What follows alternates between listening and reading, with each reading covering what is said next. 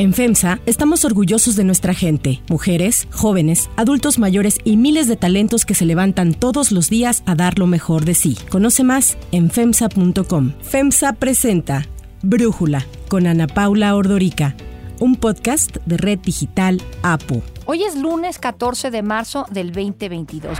Vamos a distribuir los medicamentos hasta los pueblos más apartados. No van a faltar. Me dejo de llamar Andrés Manuel. Y en este episodio de Brújula me da muchísimo gusto poder platicar con Javier Tello, quien es médico cirujano por la UNAM, analista en políticas de salud, que pues por un tema de profesión, por una parte entiendo curiosidad profesional y por otra por indignación sobre lo que ha estado ocurriendo estos últimos tres años, se dio a la tarea de averiguar por qué hay un desabasto de medicamentos en México. El libro que escribió, producto de esta investigación, se llama La tragedia del desabasto de Editorial Planeta y te agradezco, Javier, que podamos platicar el día de hoy. A ver, Javier, platícanos un poco cómo funcionaba antes la compra de medicamentos y cuál es el origen de este desabasto que investigaste. En México, tradicionalmente, la compra de medicamentos y de insumos para la salud para el servicio público, es decir, las cinco instituciones grandes, el Instituto Mexicano del Seguro Social, el ISTE, las Fuerzas Armadas y Pemex, conjuntamente con los otros treinta y tantos servicios y muchos subservicios, cada uno de ellos representando a gobiernos estatales o locales, compraban sus medicamentos hace muchos años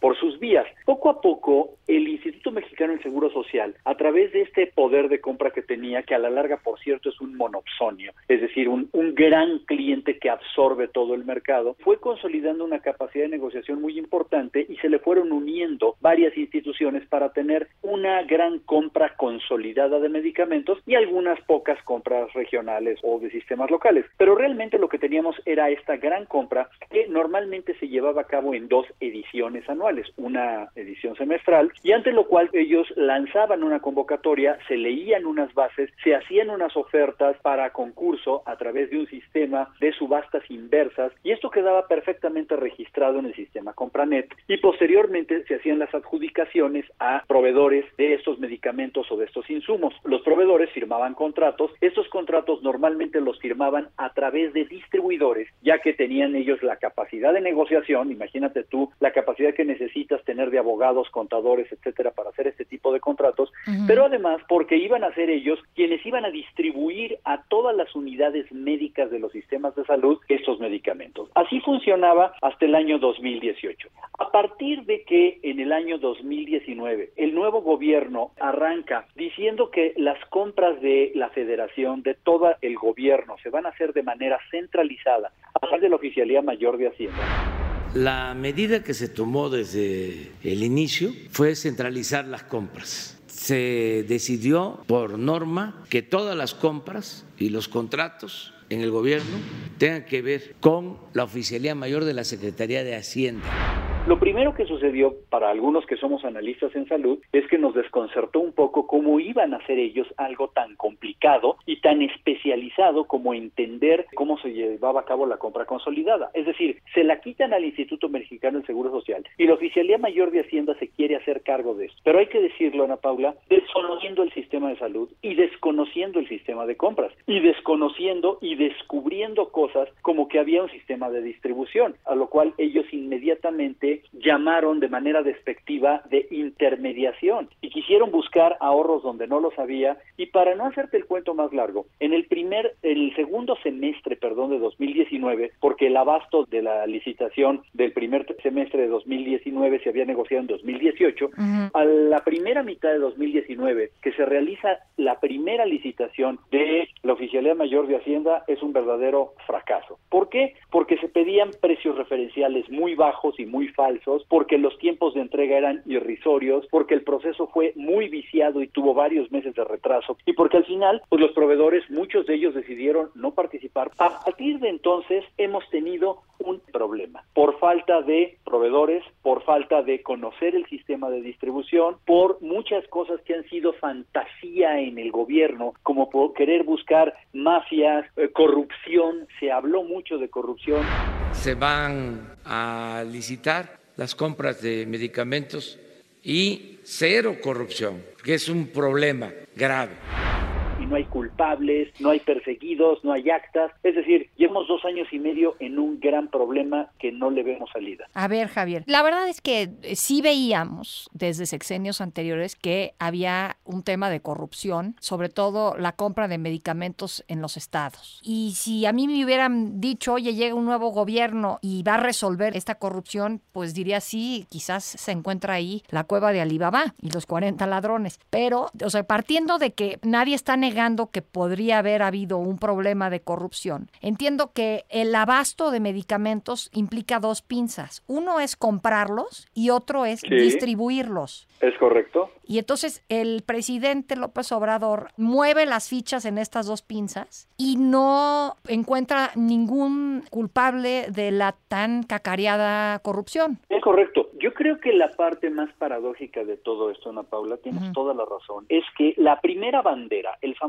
combate a la corrupción, significaba, y esto no es una sorpresa, no necesariamente un combate a la corrupción. ¿Por qué? Porque como, como te digo, no hay una sola persona que esté siendo perseguida en este momento. El combate a la corrupción significaba voy a ver de dónde saco dinero para mis proyectos, lo cual implicaba, número uno, hacer o quitar más bien contratos anteriores. Tú recuerdas que lo primero que ocurrió el primero de diciembre de 2018 fue que corrieron a más de cinco mil personas de la Secretaría de Hacienda, punto, ¿no? O sea, empezaron a buscar ahorros. Y hay que el haber querido hacerse de la compra consolidada del sector salud buscaba ahorros, exclusivamente. Y aquí tuvieron un error de cálculo enorme precisamente por ignorancia y después por incompetencia, porque lo que ellos creyeron es que iban a llegar y iba a haber cajones con fajos de billetes que le iban a devolver al gobierno. Creyeron que quitando la distribución de los productos se iban a ahorrar un 30% del dinero. Imagínate, sin ninguna base, sin ningún fundamento. Pero esto era lo que estaba prometido. Voy a ahorrar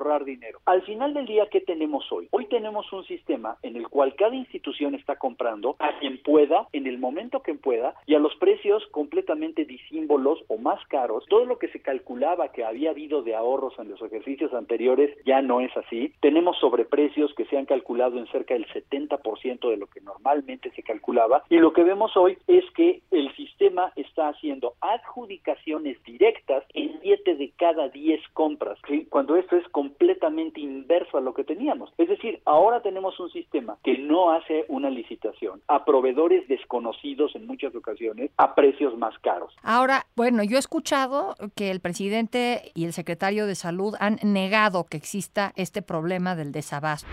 No existe desabasto. Entonces, ¿por qué los padres se manifestaron de esa forma ayer? Porque fueron, se pusieron a evaluar que no había en el hospital infantil, en el hospital eh, pediátrico, pero existe una cantidad suficiente.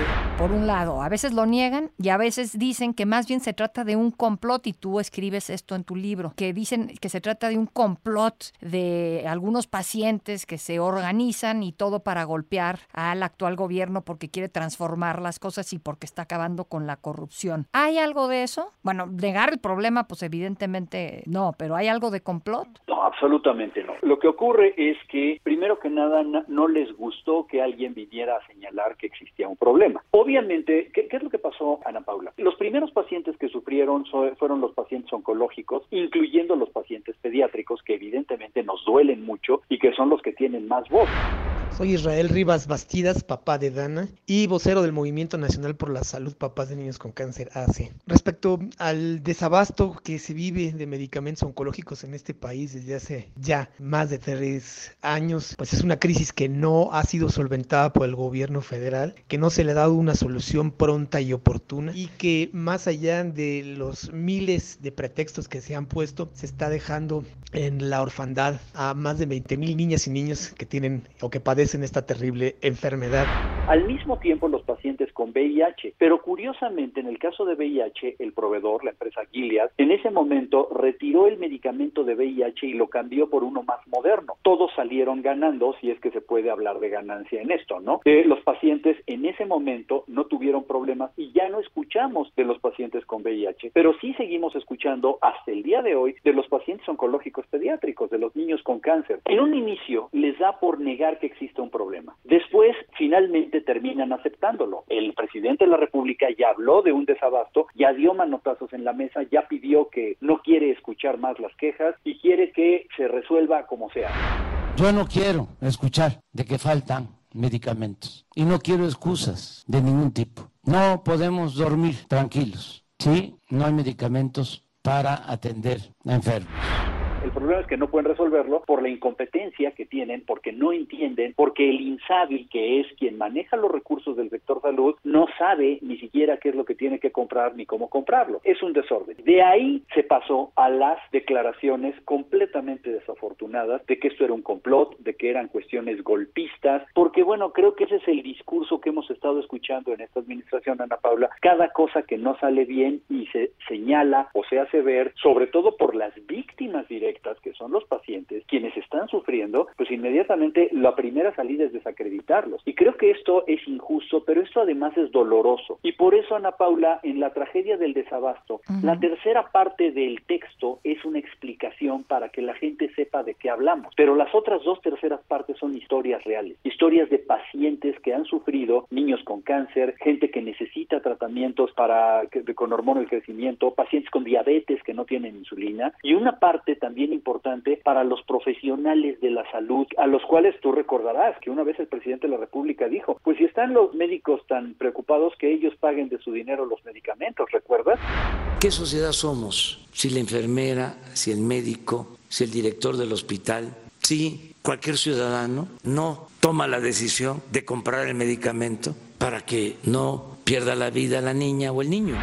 Es decir, ha sido un ambiente injusto el que la gente no tenga acceso a sus medicamentos. Ahora, ¿quiénes son los culpables de esto que está ocurriendo? Mira, más que una culpabilidad, yo creo que lo que tenemos que buscar en el futuro inmediato es una responsabilidad. Primero que nada, yo achaco con tres adjetivos muy claramente las cosas en el libro. Número uno, una ignorancia. Pusieron a gente ignorante del sistema de salud, en este caso pues era la gente de la Oficialía Mayor de Hacienda, hay que decirlo, porque no conocían el sistema, no sabían cómo eran las compras, aprendieron sobre la marcha muchas cosas y se dedicaron a buscar, a elaborar nuevos contratos porque su única intención era encontrar ahorros, ¿sí? No estaban buscando otra cosa. Número dos, una incompetencia, incompetencia de organizaciones que al día de hoy no sabemos para qué sirven como el INSABI y que ha querido parchar las cosas, distribuidores, ¿qué es eso? Ah, pues son unas personas que distribuyen y que tienen camiones, buscaron camiones, pusieron al ejército, el ejército, pero ni por error, saben cómo es un sistema de distribución avanzada. Por cierto, Ana Paula, la distribución de productos para la salud en el mundo es un negocio súper especializado que vende 400 millones de dólares anuales o más.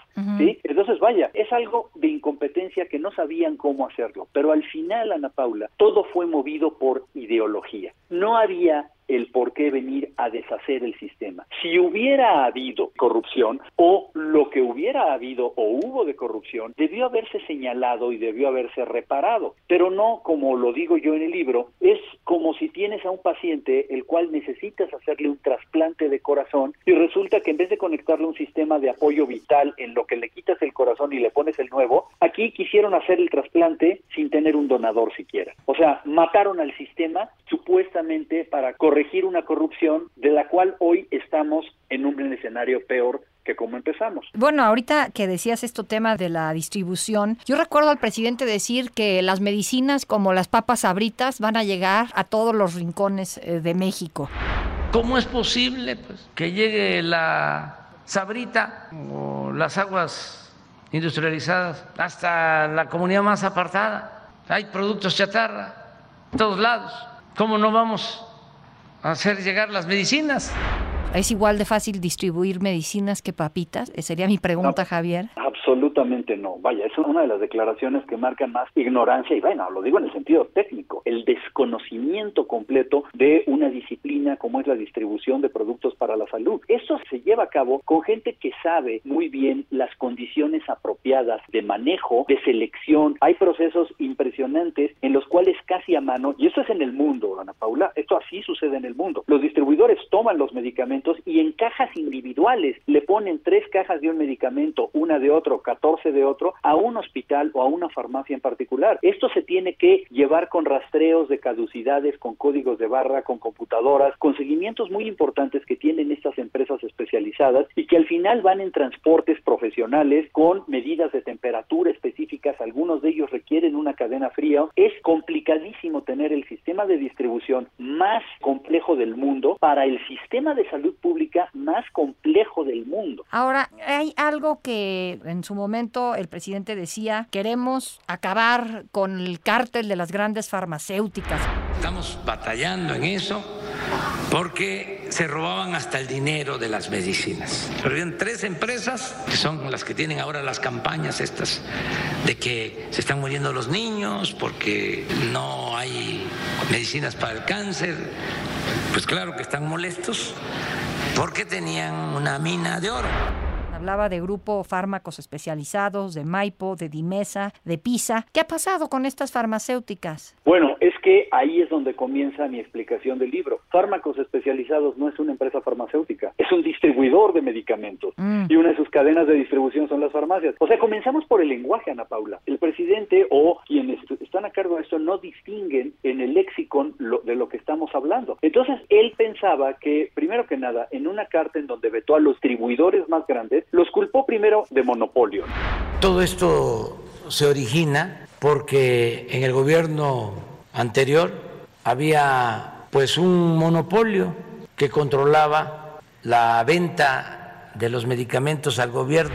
No entiendo el concepto de un monopolio de más De de, uno, varios. pero sí, Exacto. sí, de varios, ¿sí? Y después él en un memorándum de su puño y letra, que evidentemente pues no tiene ninguna validez, en ese sentido los culpa de inmoralidad. Es que el tener 62% del mercado entre tres empresas grandes especializadas es inmoral. Y bajo ese concepto es en donde empresas como fármacos especializados, que era la empresa de distribución de medicamentos de alta especialidad más grande de México, pues finalmente terminó casi, casi cerrando sus operaciones y los otros dos distribuidores grandes lograron al final, bueno, librarla y quedarse con operaciones pero relativamente muy pequeñas. Es no entender esto. Culpó también al famoso cártel de las farmacéuticas a muchas empresas mexicanas que sencillamente no les dio su capacidad para poder concursar en la ridícula compra esta de mediados de 2019. ¿Por qué? Porque son empresas que son creadas para vender productos genéricos de bajo costo al gobierno. Ellos viven del volumen, ¿sí? Porque grandes volúmenes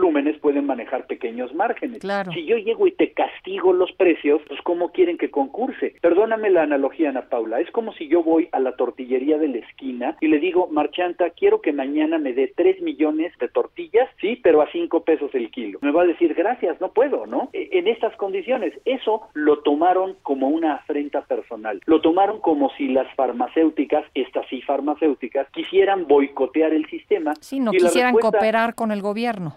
Exactamente. ¿Cuál Oye, fue la y este tema de que más bien lo que buscaban era, bueno, porque además en, en todo esto no hemos hablado de la COFEPRIS, que antes era independiente de la Secretaría de Salud y ahora forma parte de la Secretaría de Salud, que entiendo que eso es una anomalía, o sea, la FDA no forma parte de la Secretaría de Salud de Estados Unidos y lo mismo en Europa, ¿no? Pero por un lado, esta decisión de modificar la estructura de COFEPRIS y la otra es buscar comprar medicinas fuera, sobre todo de India, de China. ¿Qué hay de cierto en todo esto? Mira, te respondo de atrás para adelante. Precisamente cuando vieron que iban a tener una complicación en la compra con las empresas nacionales o formalmente establecidas en México, la respuesta un poco como de castigo es, pues voy a buscar los medicamentos en el extranjero, pensando una vez más, Ana Paula, ignorancia, pensando que iban a llegar a Pakistán o a Francia y que iban a encontrar las cajas listas para ser embarcadas. No funciona así. De la misma manera que en México, en el mundo todos los fabricantes necesitan un ciclo de fabricación y un presupuesto, un rolling forecast, como se le llama, para poder saber lo que van a vender. Bueno, lo poco que consiguieron lo trajeron, tú recordarás, en septiembre del año 2019, trajeron unos productos oncológicos de Francia, pero esa, hay que decirlo, es una compra que se hizo, eh, una importación que se hizo de manera ilegal, porque no tenían un certificado sanitario en México, no tenían un registro sanitario. Entonces, ¿qué se hizo? Para poder hacer estas compras y para que la UNOPS,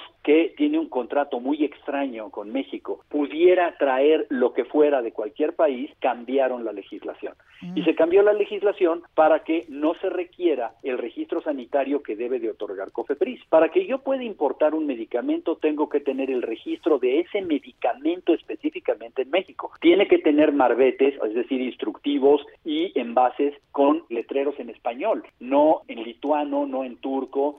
Y sin embargo, bueno, cambiaron la ley específicamente para esto. Y por supuesto que podían cambiar la ley porque, como bien dices, perdió su autonomía, aunque sí formaba parte de la Secretaría de Salud, era un órgano autónomo, COFEPRIS, porque es un regulador. Entonces ahora resulta que la capacidad de regulación que tenía COFEPRIS hacia los dos lados, hacia adentro y hacia afuera, ahora está copada porque COFEPRIS le reporta de facto a Hugo López Gatel y ahora COFEPRIS, pues sabemos que además de todos los problemas administrativos y logísticos que ha tenido en tres años, además ahora, bueno, pues tiene que seguir, vamos a decir, intereses de una de las partes, que es el gobierno. Javier, tienes tu último capítulo en el libro que se llama Diagnóstico Crítico, Pronóstico Reservado. No te voy a preguntar sobre esto porque quiero invitar a quienes nos han estado escuchando a que lean el libro y se enteren con mucho más detalle de todo esto que ya platicamos. Por lo pronto quiero agradecerte que, que lo hayamos podido hacer y felicitarte por este trabajo tan profesional. Muchas gracias, Ana Paula. Un abrazo. Yo soy Ana Paula Ordorica Brújula, lo produce Batseba Faitelson. En la redacción, Airam Narváez. En la coordinación y redacción, Christopher Chimal. Y en la edición, Omar Lozano. Los esperamos mañana con la información más importante del día. Oxo, Farmacias ISA, Cruz Verde, Oxo Gas, Coca-Cola FEMSA, Invera, Torrey y PTM son algunas de las muchas empresas que crean más de 245 mil empleos tan solo en México y generan valor como parte de FEMSA.